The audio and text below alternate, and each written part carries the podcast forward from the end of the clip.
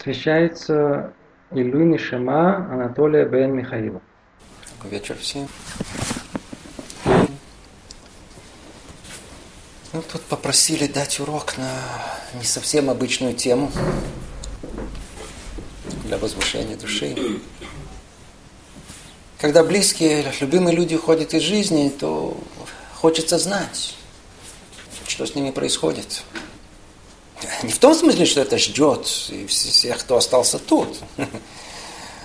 Нас, к примеру. А просто, чтобы быть в курсе дела. А вообще эту тему не любят. Но тянет. Как только до нее доходят, начинают хихикать, анекдоты рассказывать. Рай, ад, варят, жарят, черти. Смешно. Смешно, чтобы страшно не было.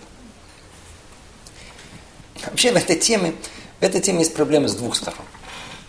Первое, как мы говорили, люди не любят слушать о том, что существует ответственность за свои поступки. Религиозно об этом слышали, принимают, но лучше не напоминать. А вот светские звереют. Просто звереют от таких разговоров. Только не чините. Вот неприятие всего религиозного в первую очередь именно за это. Знаете, есть философия понимания мира. Одно из них, понимание, как мир устроен, это называется деизм. Это тогда, когда э, э, понимание того, как Творец сотворил этот мир, и больше в него не вмешивается. Так вот, интересно, что деизм устраивает большинство людей. Кстати, большинство знаменитых ученых, они как раз принимали именно такое воззрение – Альберт Эйнштейн, да, он понимал, что мир так сложен, что у него должен быть создатель. То есть есть создатель в мире, есть творец. Но чтобы он вмешивался в мою личную жизнь, это я уже не могу допустить. То есть он решил, что такое не может быть. Все, все женщина. То есть разбирается. Людей эта тема раздражает. Раздражает. Да и мне говорить на эту тему неудобно. Почему? Потому что все время надо извиняться. Ведь все понимают эту тему как мистика, верно? Чего? После смерти? Вы еще нам про рай расскажете. Кстати говоря, если про рай речь идет, то как-то слушают нормально. Да, слушают с большим вниманием, верят практически в каждое слово. Как доходишь до ада? Откуда вы знаете? Кто вам это сказал? Что вы нас пугаете? А, кстати, а откуда это известно? Вы просто правомерны. Ведь там никто не побывал. Ну, во-первых, побывал. Наш Талмуд, который всецело построен на сухой, оточенной логике, приводит немало писаний людей, которые вернулись оттуда и много чего интересного рассказали. Заодно, наверняка вы слышали про людей, которые прошли клиническую смерть. Таких людей миллионы в мире. Я сам знаю лично несколько. Все рассказывают нечто подобное, что в наших книгах и описывается. Это во-первых. Во-вторых, в общем, да, источник наших знаний от пророков. И эти знания точно согласуются со всей картой духовного строения мира. Еврейское понимание духовного мира имеет цельное замкнутое строение. И все согласно ему и проверяется. Поэтому для тех, кто знаком с ней, все это не мистика. Не мистика. А рациональное познание просто часть целостной картины мира. Так что известно. Может, стоит еще одно вступительное слово сказать о духовном понимании мира. Как известно, духовно скрыто от человеческого материального взгляда. Не имеет материальных форм. И поэтому не имеет адекватного словесного описания. Но тогда как же можно говорить о том, что не имеет определения? То есть терминов ее описывающих. Единственная возможность использовать знакомые слова, но которые по подобию могут соответствовать своему духовному корню. Но тогда пробуждается несколько проблем – Первое. Слова, вот так, чтобы они были точно подходили к своему корню, они верны только на языке Торы. И невозможно это точно перевести на русский язык. Дилемма тут непростая. Ведь если использовать знакомые слова, то явно поймут не то. А если сказать на иврите, то вообще непонятно будет, о чем речь идет. Что же делать? Что же делать? Не знаю. По-видимому, придется использовать и то, и другое. Вторая проблема – то, что те термины, которые уже существуют, имеют э, другую, не нашу, христианскую ассоциацию. Вот, скажем, говорят слово «ад». Ну, сразу видна картина Босха с котлами, чертями. Тут же анекдоты пошли. Теперь, как рай? Ну, что такое рай? А? Яблочки. Нескромная Ева. Да? Или, скажем, слово ангел. Тут же ассоциация с рисунками детей, с крылышками.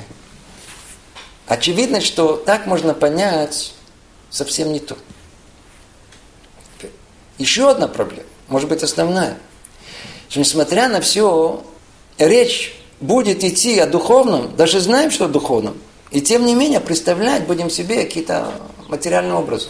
Скажем, понятие ангел, который придется постоянно оперировать. Что это такое? Что такое ангел? Явно, что это не ребенок с крылышкой. На языке Торы ангел это малах. Малах. Смысл слова малах это шалех. Посланник. В нашем условном понимании, как некий развитый духовный робот. Есть огромное количество малахим. Есть постоянные ангелы, у которого есть свое имя, точно соответствующие роли, которые он выполняет, и смысл, содержание. Есть ангелы одноразовые. Ангел – это духовная субстанция, и она никак не представима. Разве что может приобретать формы, которые будут нам что-то напоминать. Поэтому следует это принять в расчет и ничего себе вот в таком непосредственном материальном обличии не представлять. Это условие всего. И еще одно замечание. Духовный мир не подобен миру материальному, ограниченному пространством и временем. Поэтому там возможно то, что невозможно тут. К примеру, одна душа может быть разделена на несколько. И без ущерба для себя. Как? Ставьте это не... Одна душа может находиться в нескольких телах. Естественно, что все это непонятно. И должно так оставаться, ничего страшного. Пока не учишь это подробно, все это должно и действительно быть непонятным, и так лучше. То давайте перейдем к делу. Давайте вначале займемся техническими деталями. Это то, что люди готовы слушать. Это интересно, информация, пикантно. Знаете, как туристы. А потом, ну, если останется время, то углубимся в несколько понятий и соберем все вместе, чтобы можно было увидеть э, общую картину. И просьба лично тут присутствующим не спрашивать вопросы. Во-первых, мы записываем, во-вторых, вы все ответы получите, но постепенно. Набраться терпения, все ответы будут. А если они, если ответы не получите, ну, значит, не получите. Такое тоже может случиться. И в целом, надеюсь, все понимают о том, что вся эта тема, она не для слабонервных. Совершенно очевидно. И она не для атеистов. Не стоит им это слушать, себе портить нервы. А спросите, для кого? Ну, для того, для кого. Творец – это ясная реальность. И тогда все, что тут будет сказано, оно само собой разумеющееся. Ничего нового. Все исходит из того, есть Творец, если есть Творец, есть творение, есть творение, для чего это, и так далее. Сейчас мы увидим, все это совершенно вещи рациональные, объяснимые. Надо только э, понять, осознать, что есть реальность Творца в этом мире. То начнем, э, начнем с тех, кто потерял близкого человека. Надеюсь, вы знаете, существуют самые разные правила поведения во время траура. И мы это воспринимаем как некую традицию. Как-то же это должно происходить. Вот так и происходит. Еврейский закон предписывает вести себя сразу после смерти близкого, вот одним образом, да, дин онен, а после похорон другие законы. И, все слышали, есть законы Шива, надо сидеть 7 дней в трауре по усопшему. Из этих семи э, три первые выделены, в них посещают Шивы только самые близкие родственники. Во время этих семи дней нельзя мыться, стричься, нельзя учить Тору, заниматься какими-либо делами. Это как бы один этап траура. Следующий этап – это 30 дней, когда уже законы чуть-чуть меняются, не столь уже строгий. И в 30-й день приходят на могилу.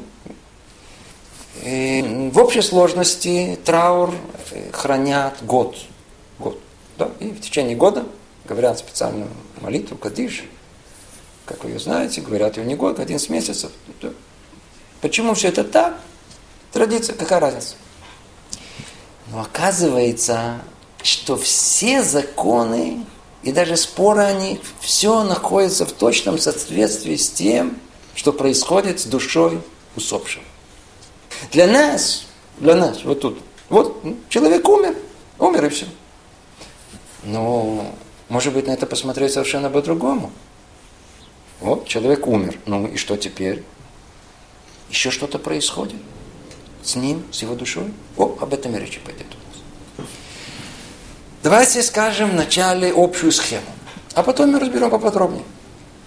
Все, что тут будет сказано, взято из книги Зоар, в основном глава Ваехи, из книги Ризаля, из книги Гаона из Вильна, книги Рамхаля, Мараля. И все открыто. Все доступно. Итак, процесс ухода, расставания человека, человека такого середнячка.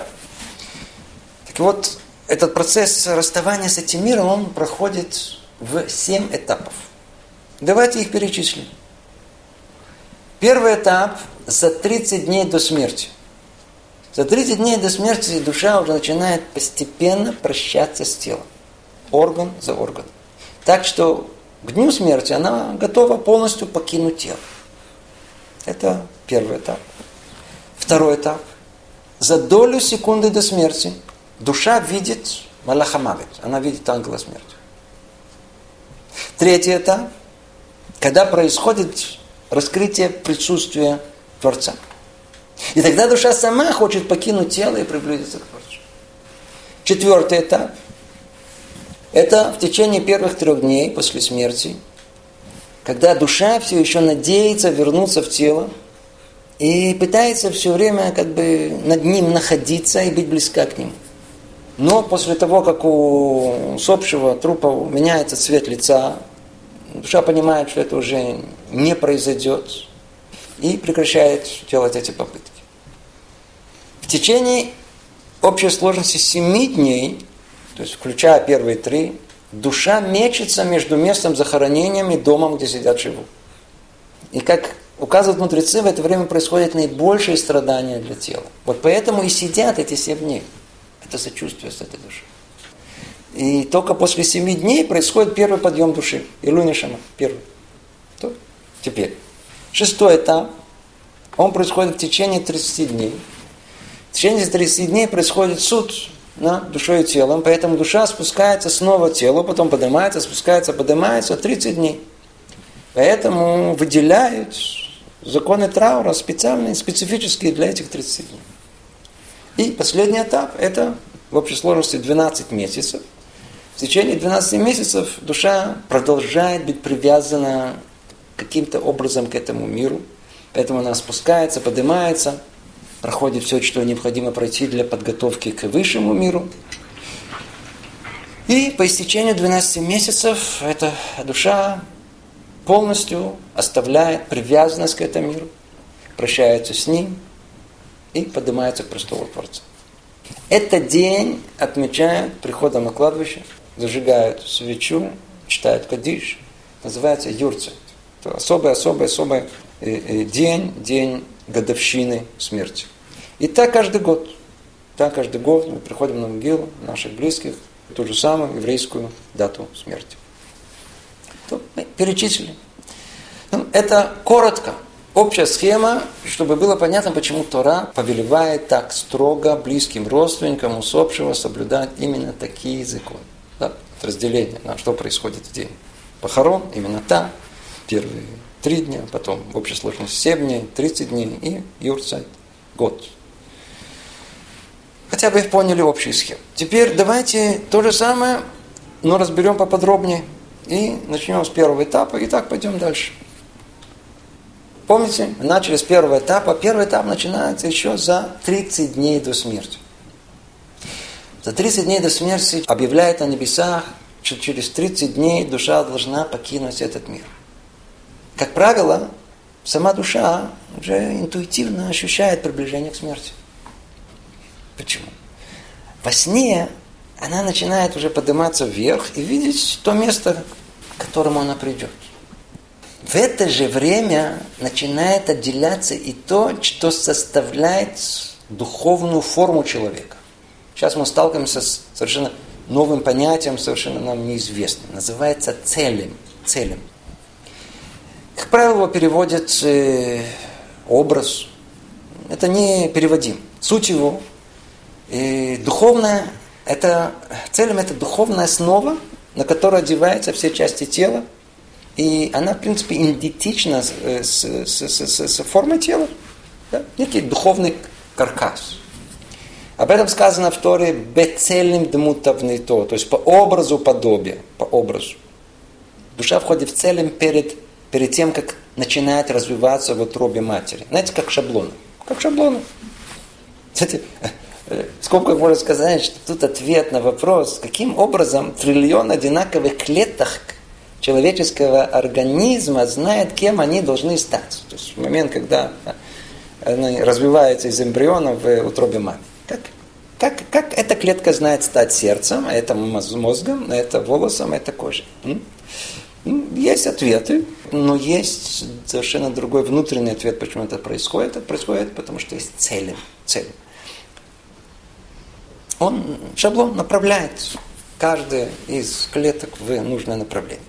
Ну, заодно и проясняется, что все описания ангелов, спустившихся на землю, они не имели тела.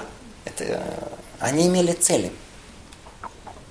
А, как мы сказали, целям, целям имеет точно форму человеческого тела.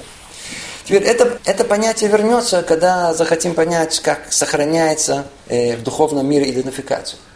Души существуют в духовном мире в форме целема.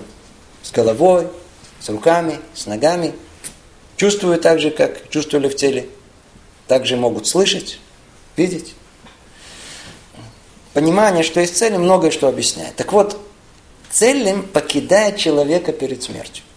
Когда целым исчезает, это и дает душе почувствовать, что смерть приближается. И люди с чуть-чуть повышенной чувствительностью, они чувствуют приближение смерти. Есть много-много историй, которые этому свидетельствуют. К сожалению, у нас тут на истории совершенно нет времени. Это первый этап.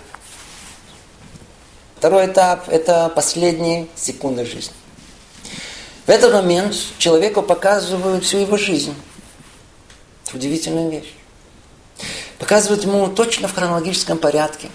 В течение мгновения он видит, как, знаете, как трехмерное кино, всю свою жизнь, все свои деяния, речи, все-все-все. Мгновение это по часам земным, но по духовным сколько необходимо, чтобы успеть стать свидетелем всей своей жизни. Вся жизнь человека проходит перед. Может, в одном слове. Дело в том, что нами не всегда правильно понимается понятие времени. Это не наша тема, отдельная тема. Одно слово про время. Вот, вот, вот, вот, ведь вот мгновение, да? И тут же оно в прошлом. Кажется, что прошлое позади, исчезло и уже не существует. Заблуждение. Словно говоря, время движет человека в лоне жизни. Знаете, типа поездки на поезде. Смотришь в окно, пейзаж меняется. Верно? Видишь, каждый раз новый пейзаж. А что со старым? Он что, исчез? Нет, никуда не исчез. Просто мы его не видим. Так и в нашей жизни. Стрела времени летит, и мы вместе с ней. Но прошлое никуда не исчезает. Разве что. Первое оно застывает и становится статичным, чего нельзя поменять там.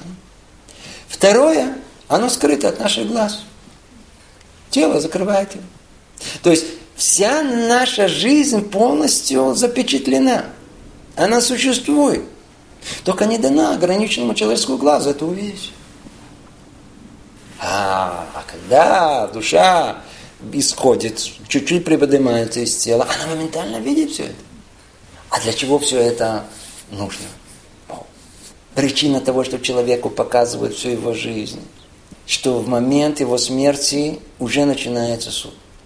И чтобы человек не мог сказать, а за что? То в момент до того, как он теряет полностью сознание перед смертью, он видит двух посланников, ангелов, которые, словно говоря, дают ему, говорят, вот вы видел, увидел свою жизнь, видишь? Ты же, это же твоя жизнь, видел? Ну, подписывайся. Да, все это условно, естественно, там, метафора. И душа на месте соглашается и подписывается. И вот в этот момент появляется перед ним самое страшное, что может быть, ангел смерти. Аллахаман. Увидев его, душа приходит сразу моментально в шоковое состояние, которое просто невозможно представить. Точнее, как-то можно. Э, ну, надо чуть разъяснить это. Вот, смотрите, нет человека, которому не снились бы ночные кошмары. Не слышал. Всем снились. О, всем снились. Ну, какое было ощущение? Вау, ужас. Порой бывает, знаете, около человека пронесется машина за миллиметр. И ничего, нормально, жив. Ну, уже забыл через секунду. А тут сон. Знаете, как темный лес, кто-то бегал за ним, а, проснулся, тут же весь дрожит, заикается, целый день не мог отойти от этого. Ночные кошмары существуют, чтобы человек мог знать, что приблизительно, приблизительно 0,0001% ждет его там.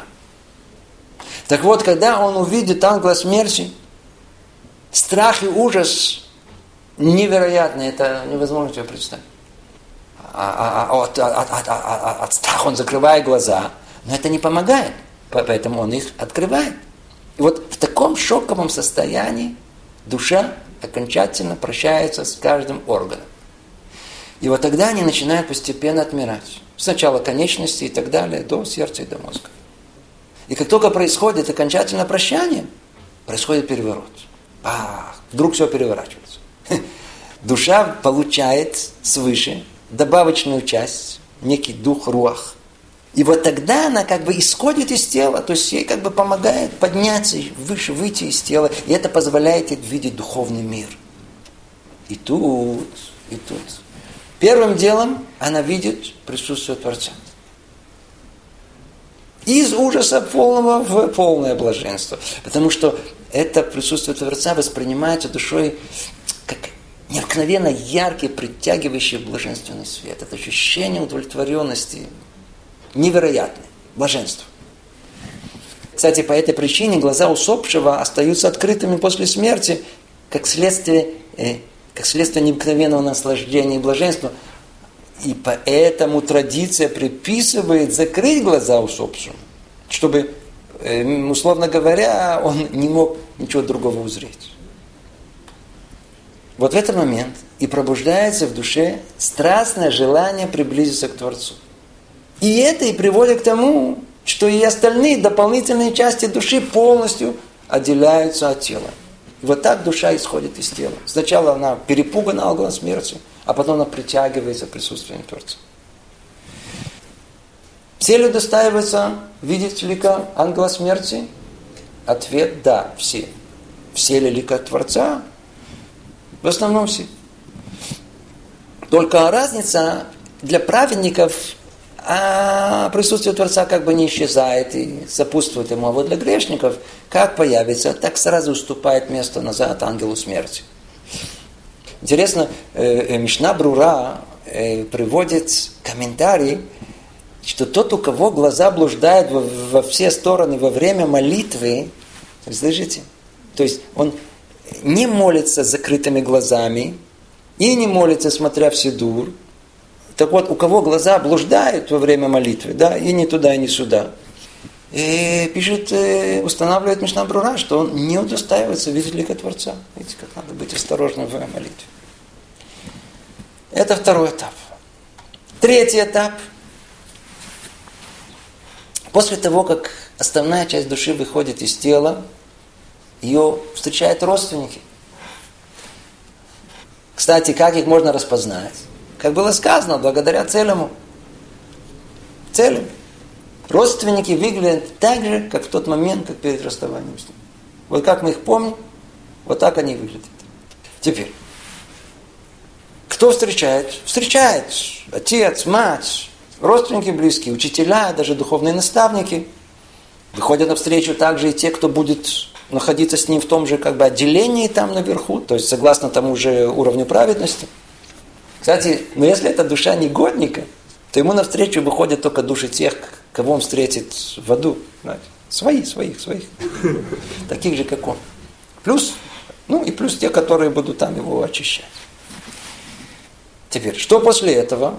После этого что начинается? Начинаются похороны. Похороны. Похороны – это этап от дома к кладбищу. Это тоже необыкновенный этап. В этот момент собираются все деяния человека. И, условно говоря, они идут перед ним. Это похороны сами по себе, похороны всей жизни. Но мы это не видим.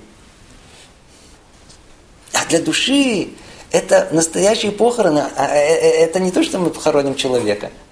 Мы просто не видим, мы не понимаем. Мы хороним человека вместе со всей жизнью, со всем, что он прожил за свою жизнь, за все, что сделал, за все, что говорил, все, что мечтал, думал, чувствовал. Все вместе мы идем хоронить это. И невозможно представить боль и страдания души от того, что она вдруг осознала, что так многое было дано, и так мало она из этого использовала. Вдруг, вдруг как озарение, как молния, что? Датичники правы. Так это все по-настоящему. Так они были правы, есть душа. И тут же душе еще дают возможность увидеть вознаграждение, Ганэден, рай – и это еще больше приносит и страдания. И до такой степени пробуждается боль, сожаление за свою пустую жизнь и свое грязное одеяние, что готов пойти на любое самое страшное наказание, только чтобы туда была возможность попасть. Это то, что испытывает душа во время похорон своих. Поэтому для нас, кто все это не видит, не знает, очень важно участвовать в похоронном процессе можно и нужно плакать вместе с этой душой. Поэтому надо говорить кадиш, надо восхвалять имя Творца в этом мире, прославлять его, делать все, чтобы хоть как-то, хоть как-то душе было легче. И уж точно вести себя достойным образом в момент, когда хороним всю жизнь человека. Нет труп. Труп уйдет. Это похороны всей жизни. Все, что человек прожил всю жизнь. Ну, и идет теперь похоронная процессия, приходит к кладбищу, теперь следующий этап. Теперь спускает э, тело в могилу. Снова, в наших книгах написано, что прежде чем спускает труп в могилу, усопшего в могилу, туда помещают вначале все его деяния, всю его жизнь, всю его жизнь. В скобках тут э, стоит э, э, заметить, часто спрашивают, а знает ли усопший, что происходит в оставленном им мире? Ответ. Знает. Знает все. Он знает все, что происходит около его тела, и даже более того. Он слышит все надгробные речи, слышит, о чем люди говорят о нем во время похорон на кладбище. Точнее, какими заботами, пустыми разговорами они не заняты во время его похорон. Они заняты собой. Все слышит, все видит. А вот сколько времени эта возможность у него сохраняется, тут мнения разделились у мудрецов. Есть кто говорит, что душа все знает только до момента, пока его тело зароют в могилу. А есть кто полагает, что только первые три дня после смерти. А есть кто считает, что до момента, пока не исчезнет вообще тело, мясной покров. Пока тело не разложится. А тело, как известно, разлагается в течение 12 месяцев, поэтому 12 месяцев существует связь между телом и душой. По мнению книги Зоар, есть самая нижняя часть души, которая никогда не оставляет покойное тело. Луз называется. Да, существует до воскрешения из мертвых. До воскрешения из мертвых. Так или иначе. Что происходит около могилы, душа знает, согласно всех мнений. И ей очень хочет знать, что происходит с телом. Она наблюдает за всеми приготовлениями к похоронам. Вот поэтому Тора так строго и обязывает очень бережно относиться к телу усопшего и устроить похороны с максимальным к нему уважением. Как мы уже говорили, после захоронения душа мечется между могилой и домом, слышит все, о чем говорят во время шивы. Так как эти семь дней, как сейчас будет прояснено, и, и они крайне больны для, для, для, для человека, для этой души, то Тора повелевает сидеть в трауле, скорбеть по усопшему семь дней. И во время шивы это не время для пустых разговоров и для естественного легкого времяпровождения, а для того, чтобы вспоминать о говорить о нем все хорошее. Все хорошее, что будет сказано о нем, помогает, является утешением ему. В каком-то смысле даже защитой в предстоящем суде. Ой, ну, у вас есть еще силы? Почему? Потому что только все, все еще только начинается. Тут были перечислены только первые шаги. Когда душа исходит из тела, потом страшное сожаление по дороге на кладбище, когда вся его жизнь перед ним переходит, могила. Теперь, что происходит в могиле первые семь дней? Что происходит с телом, что происходит с душой? По порядку. Первое, что с ним происходит, называется хибута кевер. А второе – это рима бетоле. Теперь надо объяснить и то, и другое. Это очень-очень существенные составляющие. Что такое хибута кевер? Как было сказано, хотя основная часть души покинула тело, все еще остается в ней нижней части души. Они тоже должны оставить тело, но это не так просто. Есть часть, которая, условно говоря, приросла к телу. Поэтому ее надо вытрясти, чтобы стало ей ясно, что она не вернется к своему телу и к телесным вожделениям. Никогда не вернется. Вот для этого ей необходимо следующее действие. Называется хибута кевер. Дословный перевод – тряска могилы. Вытряска. Это процесс отрыва души от этого мира. И описывается это как тяжелейшее мучение, которое просто тяжело себе представить. У нас это так образно это описывается. После захоронения появляются четыре ангела и углубляют могилу до роста человека. Затем они возвращают часть души в тело, держат его за руки и за ноги и начинают трясти. Потом начинают бить железными цепями по всему телу, пока не разбивают на мелкие кусочки все кости и все органы. При этом, разбивая руки, громко кричат, ой, зачем тебе дали руки? Чтобы делать добрые деяния, а ты их использовал для дурных деяний, пах, по рукам. Затем тебе давали ноги, чтобы ты бежал дел, делать добро. А ты смотри, на что ты их использовал. А, для зла. Вот, по ногам. Тор учил. А для чего? А что это? Ну, то, что датчичники учат. Нет. Ну, ну, а, зачем тебе тогда мозги дали? Пах, по мозгам. Все разбили. То же самое сердце, бессердечное сердце. Все разбили. Все, все на мелкие кусочки. Затем приходят другие ангелы и собирают все части тела и все возвращают на свое место. Так это описывается в образной форме. И вот тогда приходит еще один, еще более страшный, огромный ангел, весь прямо одни глаза, и спрашивает Скажи, как тебя зовут? Совершенно онемевшая душа не может вспомнить ничего. И тогда, из-за того, что он ничего не ответил, а все начинается по-новому. Снова начинает трясти, снова побиение. Ой, слышится не очень, а? При тут имя? Смотрите, за всем этим большие секреты. Тут сегодня расскажешь только как намек. Смерть, как известно, связана с грехом первого человека. В принципе, если бы не грех первого человека, человек мог бы быть жить вечно.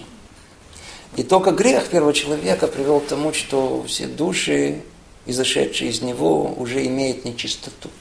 То, что называется клепа. И только смерть, смерть помогает от этого избавиться. Но как же от нее избавиться, ведь она прикрепилась и к телу, и к душе. Вот поэтому и приходится возвращать релевантную часть души в тело. И тогда появляется возможность посредством тряски, вытряски и души, и тела выбить из них эти клепот. Эту нечистоту. Вот по этой причине все, как один, должны пройти хибута кевер. Даже маленькие дети и даже праведники. Все как эти. Ведь после хибута кевер все получает возможность быть собрано заново и быть очищенным. Быть в состоянии, в котором никогда бы не могли бы прийти без этого. Это все объясняет. Так, кстати, проясняется непонятная церемония с побиением, э, когда негодник не знает и не может вспомнить свое имя. Не будем ходить в лишние детали, скажем только в общем. Имя выражает суть человека. Но так как есть в каждом человеке и доброе начало, и дурное начало, то у человека как бы должно быть два имени. И со стороны святости, и со стороны его отсутствия. Претензия к негоднику, который не помнит свое имя, это обвинение в том, что не хотел понять свою суть со стороны зла, со стороны дурного начала, яцерара. Ведь если бы он это бы знал, хотел бы понять, искал, тогда он мог бы исправить свои недостатки. А так как не искал этого, вообще не интересовался, то ему полагается за это дополнительное наказание. Дополнительное. За то, что он, он, он видел, видел этот мир, который необыкновенно устроен. Видел людей религиозных и ничего не спрашивал. За это полагается дополнительное наказание. Ой. Кстати, что касается имени, то у нас э, на всякий случай принято вставлять после молитвы, молитвы Шманайсера, посук из Тилим в самом конце. Этот посук – это предложение из псалмов, в котором первая и последняя буква соответствует имени человека. Да? Авраам. Значит, должно что-то начинаться с посук с буквы Алиф и заканчиваться буквой Мем. Да? То посмотрите это, в части Сидуров это находится. Теперь. Надо знать, что наказание хибута кервер отличается от человека к человеку, и все зависит от степени привязанности к этому миру и всему телесному. А что привязывает? Что привязывает? Вожделение. Излишнее телесное наслаждение. Вот это и увеличивают клепот, зогама, то, что называется, нечистоту. И, и тогда ее крайне сложно вытрясти. Надо это отдирать. Поэтому праведники, которые оградили себя от наслаждений в течение всей жизни и потребляли только то, что необходимо для существования. Для них достаточно простого тряска одного. И все крупицы клип раз и отпали. Мудрецы об этом говорят, что для праведника хебута кевер это как выбрать волосинку из молока. Очень легко. А вот для ребят, которые вот сильно были привязаны к желудку, сильно, знаете, к другим телесным удовольствиям. Этот процесс вытряхивания, он, он вынужден происходить многократно и с невероятной болью. Это уподобляют мудрецы, как вытаскивать шерсть из колючек. Все по живому мясу. Естественно, что на каждое правило есть заключение из правил. Есть случаи, когда по особым причинам человек может спастись от хибутакевер. Типа, типа те, кто любит принимать нравоучения мудрецов, те, кто по-настоящему занимались милосердием гостеприимством. Как знать? Очень просто. Мудрецы дали признак этого. Если человек был похоронен в пятницу после обеда, признак того, что он не пройдет хибута кевер. А если будет проходить, то для него это будет, как мы сказали, вытащить волосинку из молока. Но в целом все должны пройти страшное мучение хибута кевер. Теперь, сколько оно продолжается? Может и все семь дней. Как правило, все семь дней. Вот поэтому, как и было сказано, это и причина того, что устанавливается шива, траур, семь дней. Самый такой большой траур семь дней. Почему? Находиться в полном сочувствии с болью души усопшей. Это то, что происходит в течение семи дней. Из тела и с душой. Ну, что теперь? Что после семи дней? Ну, давайте начнем с тела. Ой, тело, телу предстоит пройти разложение. Законы природы. Как сказано в Торе, из праха пришел, в прах и должен уйти. Как это происходит? Как происходит? Черви. И всякие членистоногие постепенно разъедают труп покойника. Ну, нас успокаивает, по крайней мере, он ничего не чувствует. На самом деле, тело все чувствует. Как было сказано, самая низкая часть души никогда тело не покидает. Это страшное наказание называется рима ветуле. И мудрецы описывают его как вонзить иголку в живое тело. И так по всему телу. Черви. Естественно, у кого есть больше что съесть, страдает больше. Худым проще. Но не только само тело страдает от рима ветуле, но и душа знает, что происходит с телом, а она от этого страдает.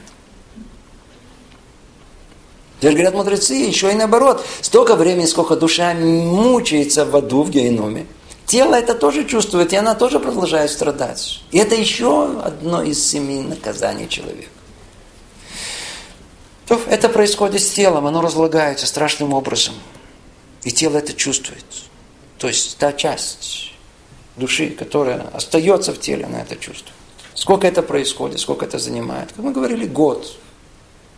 Ну, из этого, как вы понимаете, и, и, и, и хранят траур в течение года. То есть столько времени, сколько это происходит, столько времени душа имеет связь с телом, и оно имеет, хоть иногда спускается туда-сюда, поэтому и траур хранят год.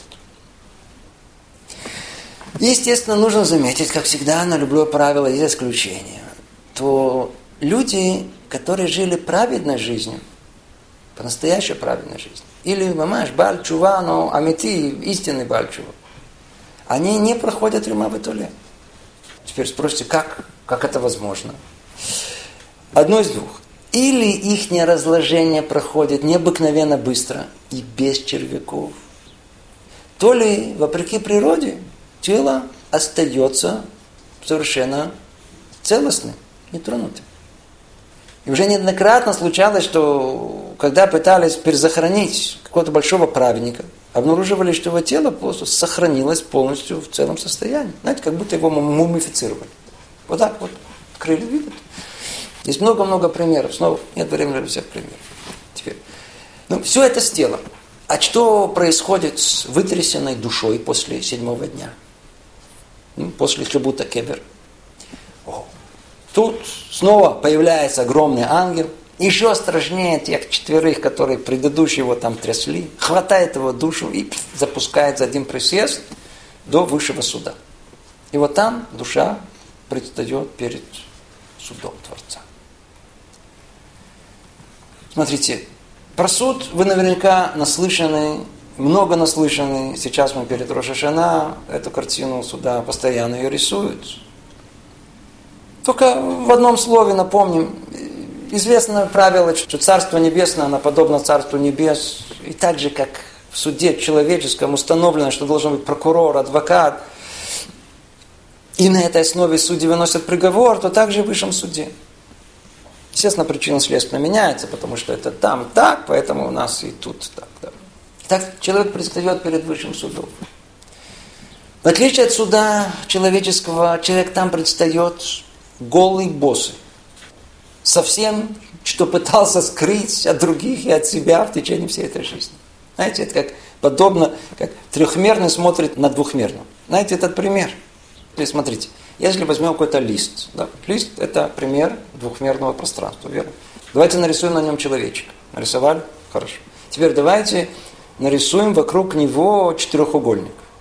Видите его? Прекрасно что этот четырехугольник делает? Он, в принципе, закрывает этого двухмерного человека со всех сторон. Для него этот четырехугольник – это стены. Его никто не видит. Он там внутри чувствует себя, как будто он один. Никто за ним не наблюдает.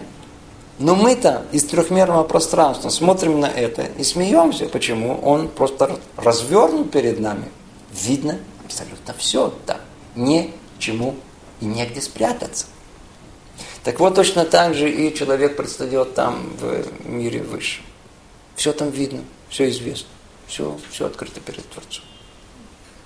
Это только на земном суду всегда можно, возможно, скричать, вы меня несправедливо судили, я не виноват. Но в высшем суду все открыто. Вся жизнь человека со всеми мельчайшими деталями на всех уровнях, действия, речи, мысли – мечтания в придачу, фантазии, чувства, намерения, все раскрыто. Что там происходит? Вначале на этом суде предстают все прегрешения человека. Все его нарушения, все зло, которое человек совершал за всю свою жизнь. И все это помещается на одну чашу весов со знаком минус.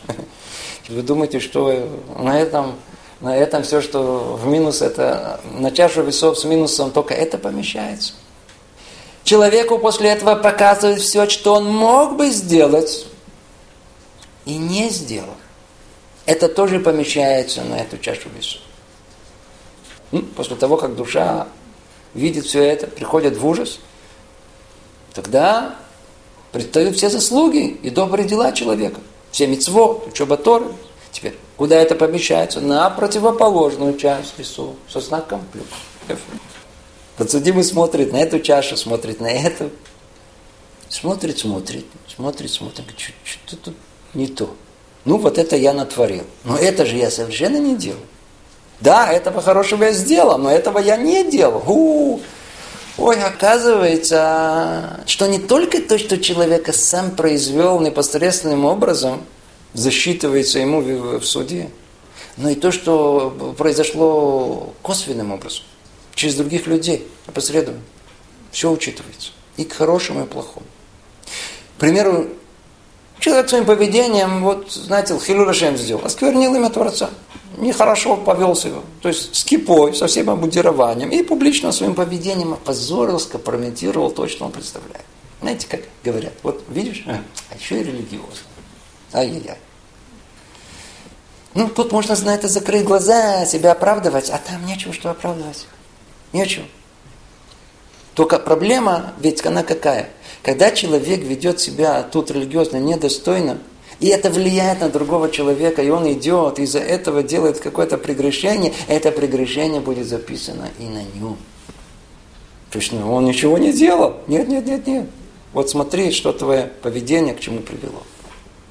Поэтому и ты в том прегрешении того человека тоже несешь долю ответственности.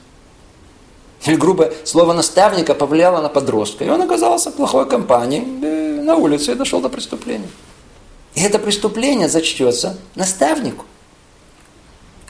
А с другой стороны, то же самое, э, э, э, если человек ведет себя достойно, прославляет имя Бога, оказывает положительное влияние на других людей.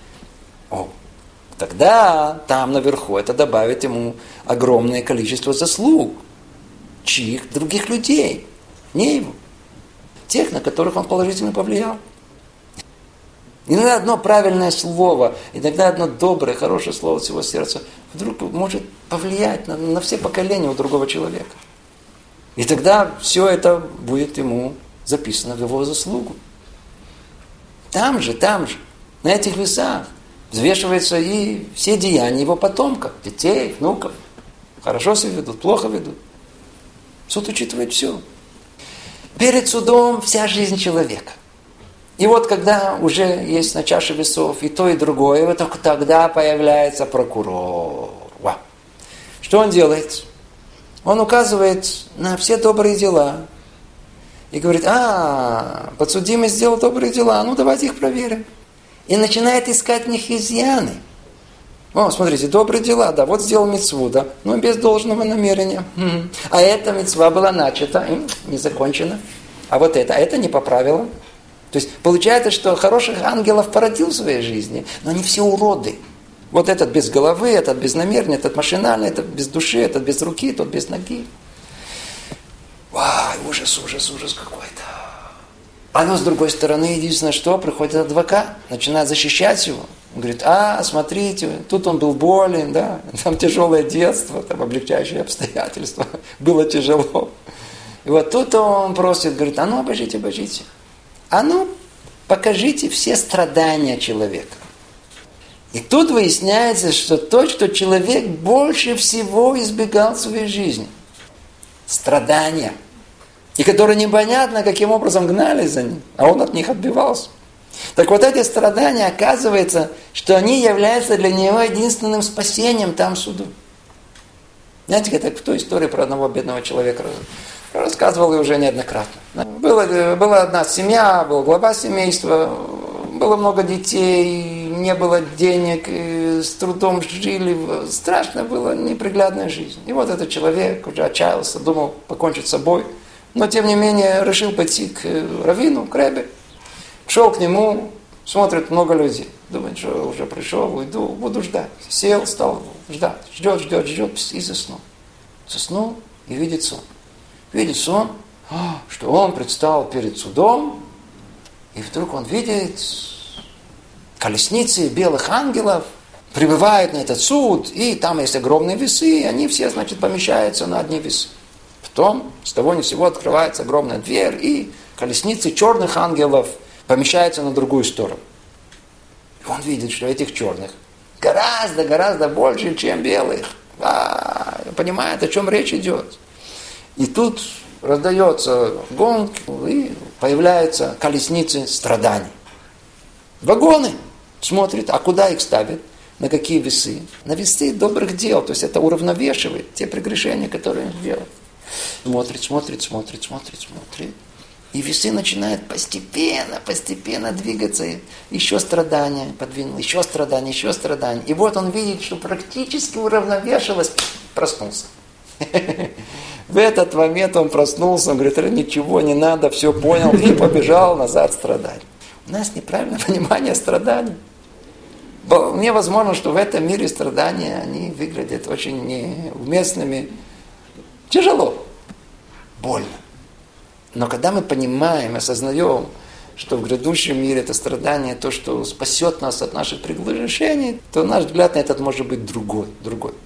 То есть надо поменять взгляд на страдания человека.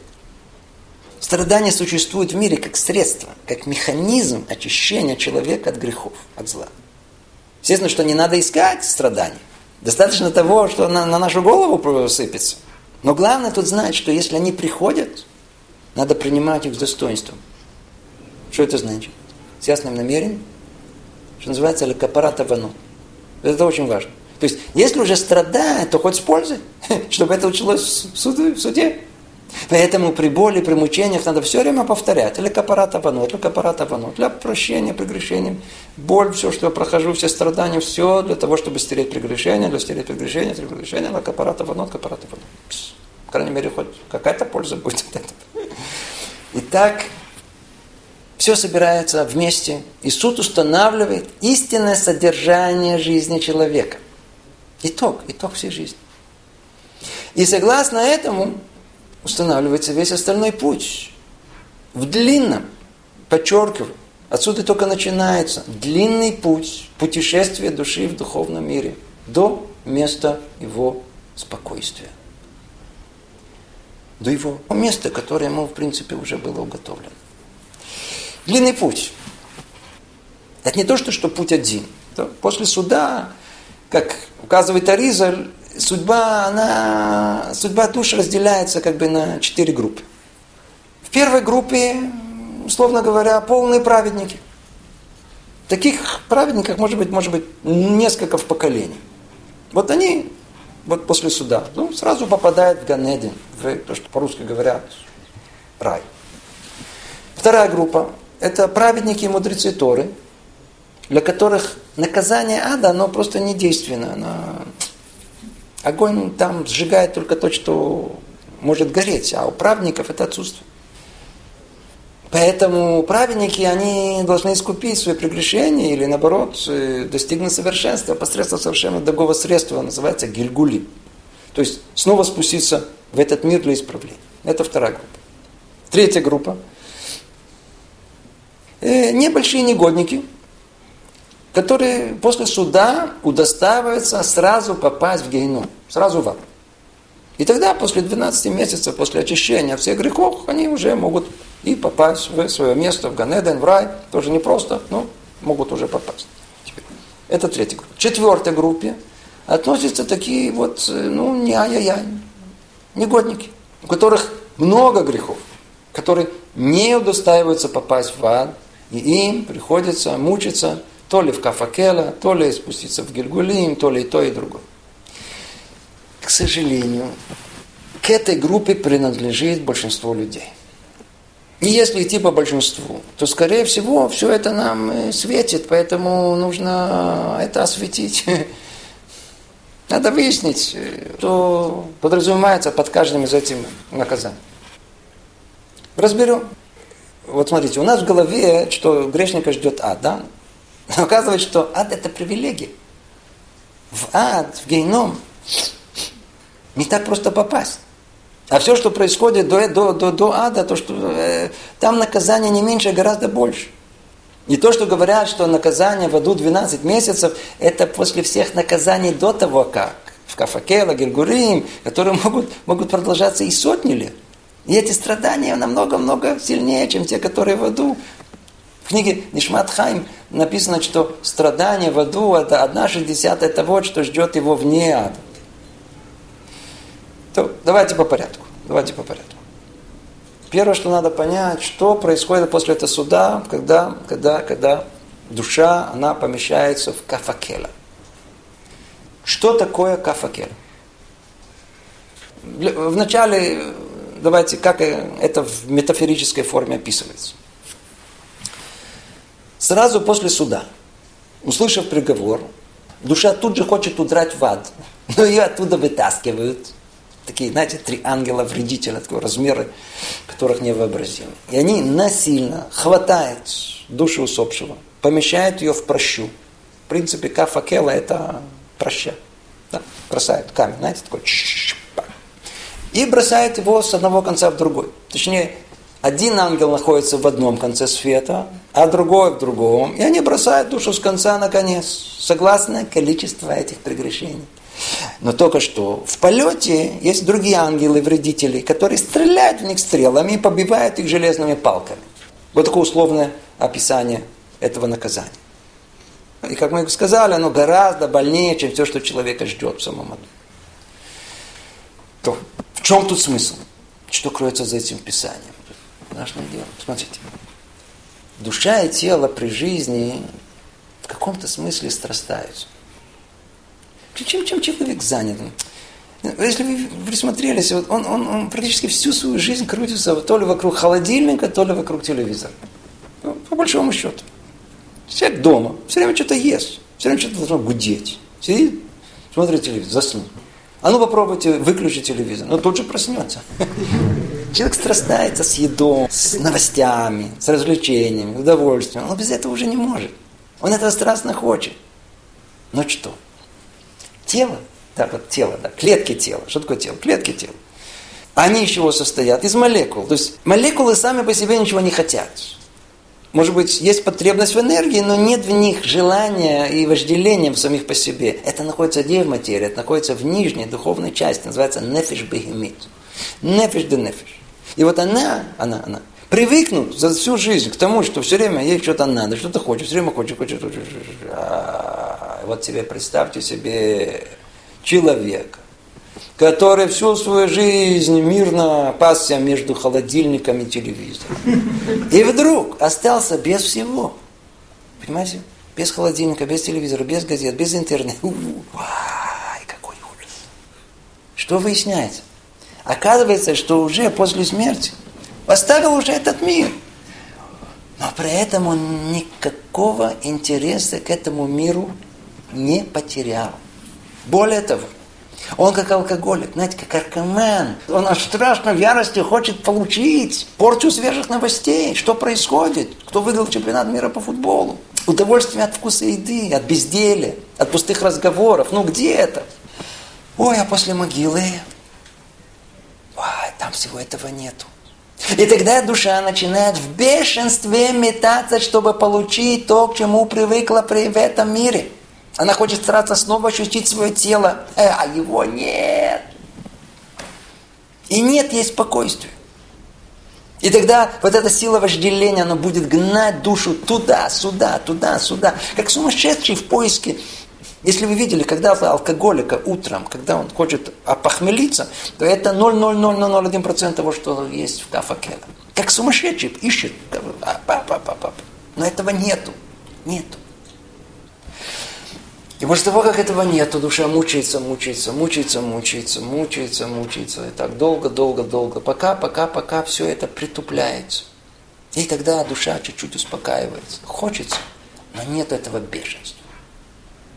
И вот только после этого, только после этого, если будет это соответствующие условия и так далее, это отдельная тема, то, может быть, эта душа может удостоиться попасть в ад. Но сама кафакела может занимать и по земному времени годы. Кафакела. Кафакела – это страшное наказание, которое совершенно необходимо. Просто в ад без него не попадешь. Это необходимое условие. Но, как мы сказали, попасть в Кафакела э, устанавливает высший суд, но это не единственная возможность. Есть и другие возможности. В Кафакела не все попадают. Порой высший суд установит не Кафакела, а Гильгуль. Надо знать, что в целом, да, вот, вот в целом, все наказания перед тем, как душа попадает в ад, у нас называются гильгули. гильгули. Теперь надо понять, что это такое. Гильгулим – это тема сама по себе. Сама по себе. Гильгуль по-русски, ну, чтобы сразу было понято, это перевоплощение, реинкарнация. Или, как всем знакомо, переселение души. Ну, на этом этапе, как правило, можно наблюдать, как лица слушателей немного вытягиваются. Что? Это у нас? Это же у индусов. Высоцкий пел. Поэтому одно слово, одно слово по этому поводу. Согласно тому, что у нас принято. Пишет Минаше бен Исраиль в книге Нишмацхайм, в четвертой главе, что вера в первое воплощение души была распространена в Индии сыновьями праотца Авраама от наложницы Агар. Это произошло еще около 3600 лет назад. Гильгуль – это оригинальная еврейская идея, которая была распространена по всему миру. И, естественно, как и все остальное, искажено согласно фантазии людей. В протяжении истории вокруг темы Гильгулим было немало споров. Но реальность Гульгулим у нас общепринята, и, и подробные знания о ней можно найти в книге Шара Гильгулима Ризеля, в книге Решит Хохма, э, в книге Гильгулейный Шамот Рама Мипану, э, в книге Шомер Имуним и много других книг на эту тему. Кстати, Лавдиль, есть известное исследование канадского психиатра Яна Стивенсона, который исследовал более чем 2000 случаев перевоплощения людей. Все там описано подробно. Кто интересуется, может найти в этом много интересной информации. Как говорили, тема Гильгулим особая, огромная, сама по себе. Мы тут только коротко скажем об основных вопросах, которые она пробуждает. Но вначале попробуем понять, что такое Гильгуль.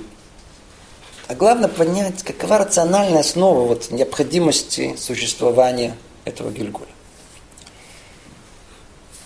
Как в переводе слышится, Гильгуль – это повторный приход души в этот мир, но уже в другом теле. Это называют перевоплощение. Для чего? Почему? В чем необходимость? Что, без этого нельзя обойтись? Не будет достигнута цель жизни? Ответ. Действительно, без Гильгуля цель жизни человека не будет достигнута. Или может не быть достигнута. Смотрите. Конечная цель пребывания человека в этом мире – подготовить себя к миру грядущему. То есть к возможности близости к Всевышнему. Но любое несовершенство, телесная привязанность, даже малейший грех является препятствием для этой цели. Грядущий мир всецело духовен. Чист, чист от малейшей примеси материального, от зла.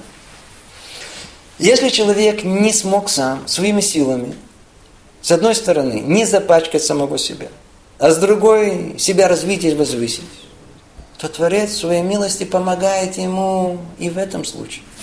Но уже без усилия и участия самого человека.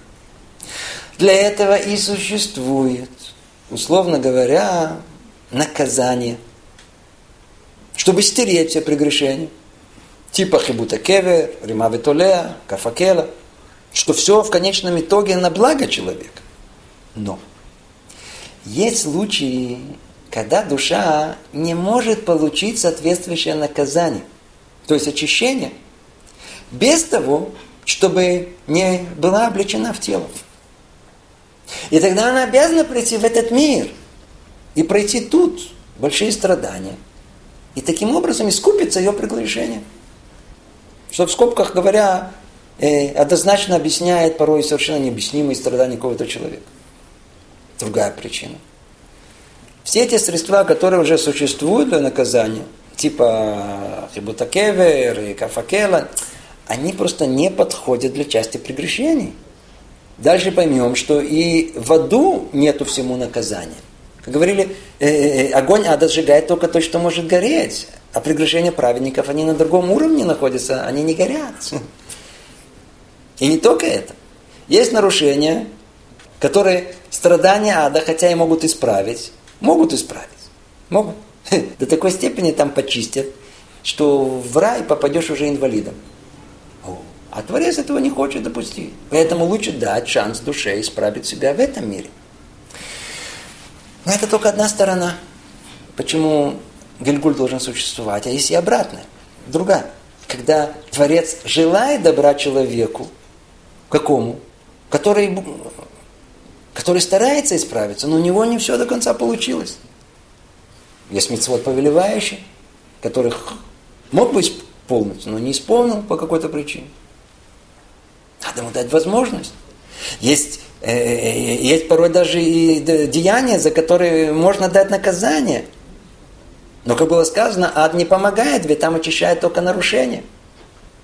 А за повелевание там невозможно наказать. О, надеюсь, теперь понятно, что без Гильгуля, без того, чтобы было это то, что мы говорим, перевоплощение, исправление вообще не представимо.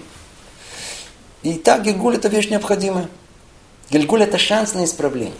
Нет другой возможности в рамках существующих духовных законов исправиться. Поэтому Гильгуль в рамках цельной картины духовного мира обязательно составляющая исправление души человека. То теперь попробуем осветить несколько наиболее напрашивающихся технических вопросов. Первый вопрос. Хорошо, Гильгуль, э, каким образом это происходит? Мудрецы разделяют на три возможности. Первая возможность – это когда душа входит в зародыш, и она там является единственной. Человек растет, гильгуль. При этом форма тела, внешний вид, все устанавливается в соответствии с испытанием, которое душа этого гильгуля должна пройти. Это первая возможность. Вторая возможность. Душа гильгуля присоединяется к душе зародыша перед родами. То есть их там два – и так совместно существуют, как бы раздвоение чуть ли не личности. Третий вариант – это когда душа Гельгуля, она входит в душу уже взрослого человека. Приклеивается то, что называется дебук. Дебук. Два слова о дебуке. Тут, тут вообще странные обстоятельства. Речь идет о душе, которой удалось вырваться из кафа Кела – убежать и спрятаться в душе живущего человека. А так как ангелы истязания не могут вмешаться в жизнь живущего человека, то не могут его оттуда вытащить. И Дебук ищет, как правило, слабую душу, как, как правило, он входит в, входит в женщин. Дебук это, это, это, это, это душа большого-большого грешника. Есть дебуким, которые несмотря на то, что весь духовный мир им раскрыт, и они знают, что их ждет, они знают, кто поджидает, какие страшные ангелы. И при этом они могут совершенно жутко, нецензурно ругаться. Почему? Потому что человек, который умирает без чувы, душа его продолжает желать грех, желать зла. Очищение это не прошло. Они находятся практически в том состоянии, которое было в этом мире. Им интересно очень все, что тут происходит. Как дебук можно вытащить? Выводить дебук выводить могут только большие мудрецы и праведники. Он послушается. И если это случится, то он должен выйти из тела через палец. То ли ноги, то ли руки. При этом ноготь отрывается. Есть массу историй про Дебуким со всеми подробностями от Хафецхайма, от Этеля Улюпяна, был знаменитый Дебук из Келема. Это достаточно есть примеров. Теперь, на каком этапе после смерти приходит Гильгуль? Тут по-разному. Есть, когда душа возвращается в Гильгуле сразу же после суда. А если после нескольких лет? Теперь, на сколько времени? Нет установленного времени. Бывает и на один день. Что, кстати, и объясняет, почему порой ребенок рождается и через день умирает. Гильгуль. А если сотни лет? Все в соответствии с прошлыми деяниями и все с точным высшим судом. Еще один вопрос. А можно ли избежать Гильгуля? Смотрите, наказание Гельгуля, как и любое другое, может постичь человека только если он не сделал чуву, не исправил свой поступок. Но тот, кто сделал чуву, согласно всем правилам, это отдельная лекция, это не тут, то никакого наказания за это специфическое прегрешение у него не будет. Может быть, за другие, но не за это. Хотя есть мнение, мнение Ризеля, что все души должны пройти Гильгуль. Почему? Потому что для праведников Гильгуль – это благословение – это каждый раз еще одна возможность достижения совершенства в этом мире. И тут появляется еще один важный вопрос. А что происходит с тем, что душа уже исправила? Вот душа спустилась в этот мир. Ну, у нее же есть шансы согрешить по новой, больше, чем себя исправить. Что же происходит со всем тем, что уже было исправлено в прошлый раз? Так вот, надо знать, что если в предыдущем Гильгуле душе удалось себя частично исправить, то она ничего не портит. Только она спускается в этот мир по другим причинам, по другим прегрешениям, то то, что было сделано, не портится. Она не портит то, что уже исправлено. Даже если в новом Гильгуле эти мецвод она не выполнит. Более того, если в Гильгуле человек грешит в том, что уже было исправлено в предыдущем, из-за этого он не будет отправлен на еще один Гильгуль, так как именно в этом он уже прошел исправление. Другими словами, другими словами, суть Гильгуля в том, чтобы исправить только то, что было испорчено в первый раз. А то, что уже исправлено, невозможно испортить. Невозможно испортить. Теперь, как это технически происходит? Те части души, которые были ранее исправлены, они спускаются не как интегральная часть души человека, а как только называется ибур, как дополнение. А те, которые не исправлены, они как основные. Поэтому они могут быть исправлены. Но так как те, которые приходят как ибур, они пришли помочь в хорошем, а не в плохом, поэтому не получают никакого вреда от прегрешения. А поэтому не имеют никакого наказания. Так получается, что каждый гильгуль только улучшает общее состояние души и никак его не ухудшает. И так, пока не будет исправлена вся душа. От головы и до пяток. Теперь, тут же появляется вопрос, а сколько раз душа спускается в гильгуль? Ответ, три раза. То есть в общей сложности душа приходит в этот мир четыре раза. Первый раз, как положено – а потом дается три возможности для исправления. При этом, кто спускается в третий раз, силы зла очень стараются его прикончить. Поэтому разные испытания, искушения в последний Гильгуль гораздо-гораздо больше. Что мы, кстати, видим вокруг нас. То кто не исправил теперь? Кто не исправил себя в общей сложности в четырех попытках? Нет ему исправления, и такая душа исчезает. Это мнение Гона из Вильна. Клюм, ничего не остается. То есть, получается, что активные атеисты, которые утверждают, что после смерти ничего нет, они правы. В конечном итоге, после всех невероятных страданий, которые их ожидают, их действительно ничего там не ждет. Там ничего нет, душа исчезает. А спросите, а что все-таки, что, ничего хорошего они не сделали? Все учтется. Ну, что с ним? Передается детям, а им ничего.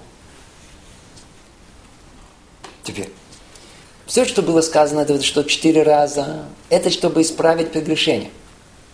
Но если цель прихода в мир не чтобы исправить прегрешение, а добавить, усовершенствовать мецву повелевающую, то тогда она может прийти в Гильгуль хоть тысячу раз. По Аризулю только если душа вообще ничего не исправила в предыдущих гильгулях, тогда она только тогда не хретит, да, карет, уничтожается. А, а, а если хоть что-то удалось исправить, то дают еще много дополнительных шансов прийти в мир для исправления. Творец желает исправления человека, не желает его уничтожения. Теперь пробуждается следующий вопрос. Ну, а когда прекращается Гильгуль? Ответ он, как только э, цель Гильгуля, то есть исправление, достигается, ну, тут же и завершается, и роль завершается Гильгуль, то есть завершается жизнь. И, естественно, можно и, может и досрочно. Смотрите, если речь идет о первом появлении человека в жизни, то тогда он полностью завершит выделенные ему годы жизни. Сколько ему выделили? 70, 70, 80, 80. Но тот, кто приходит в Гильгуль, все зависит от исправления. Так что Гильгуль, то есть жизнь, она может завершиться быстро. Порой за день, за два, порой за месяц, за год, я знаю, там 10 лет, за 20 лет, а порой за 70 и 80. Все в соответствии с исправлением Гильгуля. Закончил Гильгуль, закончил исправление, жизнь тоже завершается. Ну, надеюсь, становится ясно, почему порой происходят трагические события, и странным образом люди погибают. Отсюда это не видно, но сверху, сверху все видно. Там оттуда все по-другому. Все по-другому. Следующий вопрос. Если душа спускается к Агилюдуль, как знать человека, что нужно, что именно надо исправлять? В принципе, для нас это основной вопрос существуют два признака, по которому можно знать, что было испорчено в предыдущей жизни. И сделать все, чтобы исправить, и не было нужды снова возвращаться в этот. Какие признаки? Первый признак – это согласно тому, какие нарушения больше всего человека притягивают. Ведь каждый человек чувствует, что его тянет больше всего именно вот одного к еде, другому к противоположному полу, третьему к философии. Тара расставила много запретов. Но мы же видим, одни, одни запреты можно соблюсти с легкостью, а другие, ну, с огромным скрипом. Вот для них, вот для них. То есть, то, что тяжело идет, то, что очень тяжело идет. Вот для них душа и попала в мир. Это надо исправлять. Надо знать, там, где тяжело, вот там, там вся работа человека находится. Вся цель его пребывания в этом мире. Это один признак. А другой с точностью наоборот. Со стороны положительной. То есть есть мецвод, добрые дела, которые больше всего притягивают человека. Больше всего хочется их выполнить. Больше доставляет удовольствие их даже в жизни, можно сказать. Именно это не доставало в прошлой жизни, в прошлом Гильгуле. К примеру, одного тянет к Торе, другого к Талмуду, этого к Аллахе, этого к Кабале. Что это значит? это значит, что именно тут находится исправление его. Именно этим должен заниматься. Именно это должен изучать. На этом должен сделать акцент. Тут придет исправление. То, надеюсь, понятно, что это самое основное. Для этого надо за собой следить, иметь самосознание. Ведь без этого человек не будет знать, что ему исправлять. А те, кто об этом не думает, э, ну, придется пройти все снова и снова и снова и снова и снова. Чтобы сказать, надо, надо, надо прожить так, чтобы не было ну, мучительно больно за бесцельно прожитые годы. То, есть еще пару вопросов, каких э, целая тема, мы ее тут вообще не коснемся, вообще нет, не коснемся. Это, это подробный, длинный перечень что за что? То есть, вот какие нарушения, к какому гильгулю они приводятся. Да? Почему именно такое, в такое время, в такое душу, э, в такое тело. Это огромная тема, вообще не касаемся теперь. Маленький еще один вопрос, который чисто любопытно люди спрашивают, совершенно не понимаю, почему не спрашивают, но очень-очень людям любопытно. Спрашивают так. Вот в будущем должно быть хиатамити, воскрешение из мертвых. Если есть несколько гильгулев, то в какое тело вернется исправленная душа? Всех это очень интересует.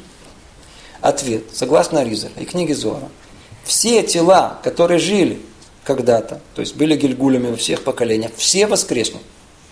Спросите, ну а как они? Это мы не понимаем. В духовном мире там другие правила. Но оказывается, что Достаточно этому телу той части души, которая была исправлена. Именно тем в том Гильгуле. Не будем в это входить. Душа не ограничена пространством и времени, она бесконечна. И она, да, может находиться одновременно в нескольких телах. Не будем это разбирать. Теперь. Всей этой теме есть еще дополнительное, очень-очень важное рассмотрение, которое мы находим в книгах наших мудрецов. Тоже тема э, сама по себе. Вот эта тема Гильгулим. Кроме того, что он раскрывает милосердие Творца, дать душе все возможности исправления, она также позволяет понять все, что написано в Торе, все, что происходит вокруг нас в жизни, в совершенно другом понимании. То есть вопросы о справедливости. За что? Почему? Вот я вот, да, вообще ничего не имею. Вот сосупались, вообще ничего же хорошего у меня нет. А вот, вот это Леха рыжий, да, налетчик, да, вот он, смотри, вот он в вилле своей припеваючи живет. Другими словами, почему праведник страдает? А грешник торжествует. Так вот, если мы посмотрим на этот вопрос в свете Гильгулим, то все сразу становится понятным, понимается по-другому. Вот смотрите. Кто был праведником в предыдущей жизни, а вот в этой стал негодником. И смотрим, живет припеваючи. Мы спрашиваем, почему? Что значит почему? Потому что он живет припеваючи благодаря заслугам прошлой жизни, а нет. И наоборот, тот, кто был негодником, и в этом Гильгуле, в этой жизни, он живет праведной жизнью, то есть праведник. И смотришь, страдает. Что страдает? Ну, смотрите, хороший человек страдает. Страдает почему? Из-за прошлой негодной жизни. Мы же ее не видим, не знаем. Ой, это огромная тема сама по себе. Итак, Гильгуль – это тикун, это исправление. И в этом ракурсе понимаются все события. Знаете, тут важно еще добавить, тут вот это не только вопрос о, о справедливости, о э, э, праведник и страдает, а негодник и торжествует. Но и просто понимание того, что описывается в Торе. И порой, если там во времена Аризаля знали точно Гильгуль, кто он знал, кто э, Гильгуль, кто в кого, это было тоже было ясное применение. Но в принципе для общего понимания мира важно разбираться эти Гильгули. Почему? Потому что они объясняют многое, как приходит этот человек и почему то с ним случается то, что случается. И это понимается только в связи с тем, что он должен был исправить в душе другого человека. Теперь, когда мы знаем этих людей, то о, вдруг перед нами раскрывается совершенно другая картина.